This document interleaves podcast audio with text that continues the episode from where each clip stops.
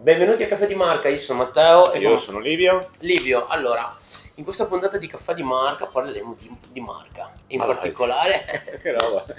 Un cortocircuito quasi. eh, sì, in cortocircuito stiamo analizzando comunque già da svariati podcast questo concetto, identità di marca. Oggi però, guarda, faccio introdurre a te la- l'argomento. Di cosa parleremo in particolare? Parleremo del mitico manuale d'uso e comportamento della marca. E l'hai detto giusto, Pensa un po'. che qua offline abbiamo... ce lo siamo dovuto fissare un po' in testa, infatti ho... Possiamo anche chiudere la puntata, De- eh, ho, ho delegato a te questo, questo gra- gravoso compito, Questo dire. onere. Senti, questo manuale intanto perché, ok, e poi come funziona. Allora, manuale proprio perché in quanto tale raccoglie tutte le informazioni eh, utili per descrivere eh, la marca, così come eh, è stata definita durante il percorso di identità di marca che viene fatto in eh, Liquid Diamond. Quindi eh, è proprio il raccoglitore, eh, lo strumento finale che diamo a- al nostro cliente Mhm. e, e dove trova appunto tutte le informazioni necessarie per lui, per i suoi collaboratori e per i, i suoi fornitori, per eh, aff- affrontare correttamente un progetto di comunicazione di quella marca. Ok, e quindi, con- quindi è un oggetto fisico che, che- che viene dato. Sì, Immagino ci sia anche la versione digitale, Certo, però comunque certo. è una versione stampata, sì. è un qualcosa di tridimensionale. Di molto dimensionale nel senso che eh, è un qualcosa che anche evolve nel tempo perché appunto essendo un raccoglitore eh, le cose possono cambiare e eh, di conseguenza Mm. eh, possono essere inserite nuove cose, nuove informazioni, eccetera. Ok, nello specifico che finalità? Come ti dicevo, Cioè perché eh, può essere utile appunto?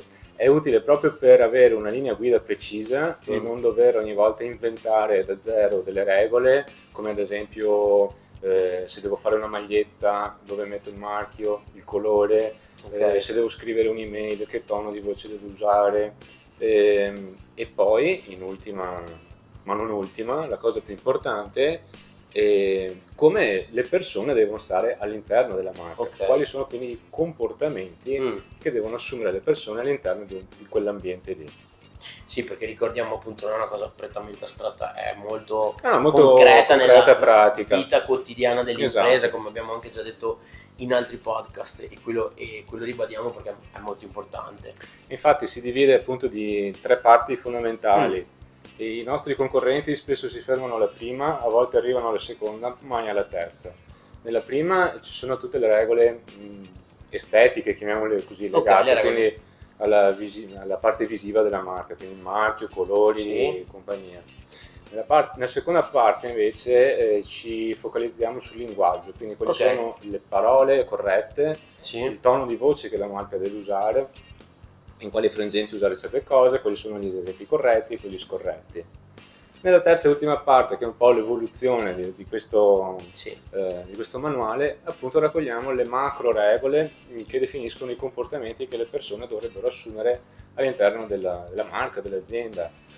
Non siamo in un eh, romanzo tipo 1984 dove abbiamo le telecamere Sì, sì. E, e non ci sono appunto mh, come dire, eh, regole rigide o dettami Sì. eh, che portano a violazioni o Mm. multe o eccetera ma sono delle, dire, appunto delle macro regole, delle sensazioni di comportamento ehm, che le persone dovrebbero, eh, a cui le persone dovrebbero aderire Ok, e sentire ok. proprie per sentirsi proprio in linea con i messaggi e i valori che la marca porta con sé. Ok, io ti faccio l'ultimissima domanda prima di, di- di salutarci. Eh, quando appunto questo manuale viene eh, dato, anzi è stato dato, quali sono, ti ricordi qualche reazione particolare di qualche imprenditore, insomma? Perché penso che sia, Oh, finalmente. sia- Questa è- penso che sia eh, la parte più bella perché non è uno strumento eh, così, diciamo, mh, non dico conosciuto, però magari eh, sottolinea quegli aspetti che appunto di solito si danno molto per scontati e stanno sotto. Mi ricordo Samuel ha proprio usato il termine portare su Mhm. tutti gli aspetti che, che caratterizzano la marca. Quindi ti ricordi qualche appunto... ehm, Sì, sì, ti ripeto, l'espressione tipica è oh finalmente. ok, nel senso che ehm, finalmente non devo ripetere le stesse cose ai Mhm. miei collaboratori Sì. o ho una persona che arriva e eh, nuova in azienda deve conoscere appunto certi eh, comportamenti, certi regolamenti, certe cose, certe attitudini. Ecco, con questo strumento si ha la possibilità appunto di mh, appunto passare le informazioni in maniera diretta, Mm. precisa e puntuale. Ok.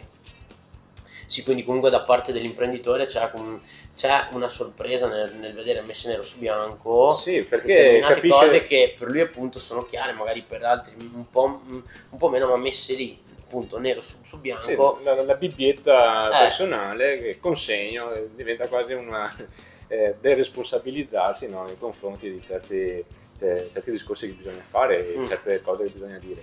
E, mm, e appunto la sensazione è quella di, mm, è così di fatto, di risparmiare tempo perché non devi, ripeto, ripercorrere ogni volta tutta la, tutta la- tutto quell'iter, quella Esatto. storia, quel, appunto quel processo anche logico, insomma. Esatto.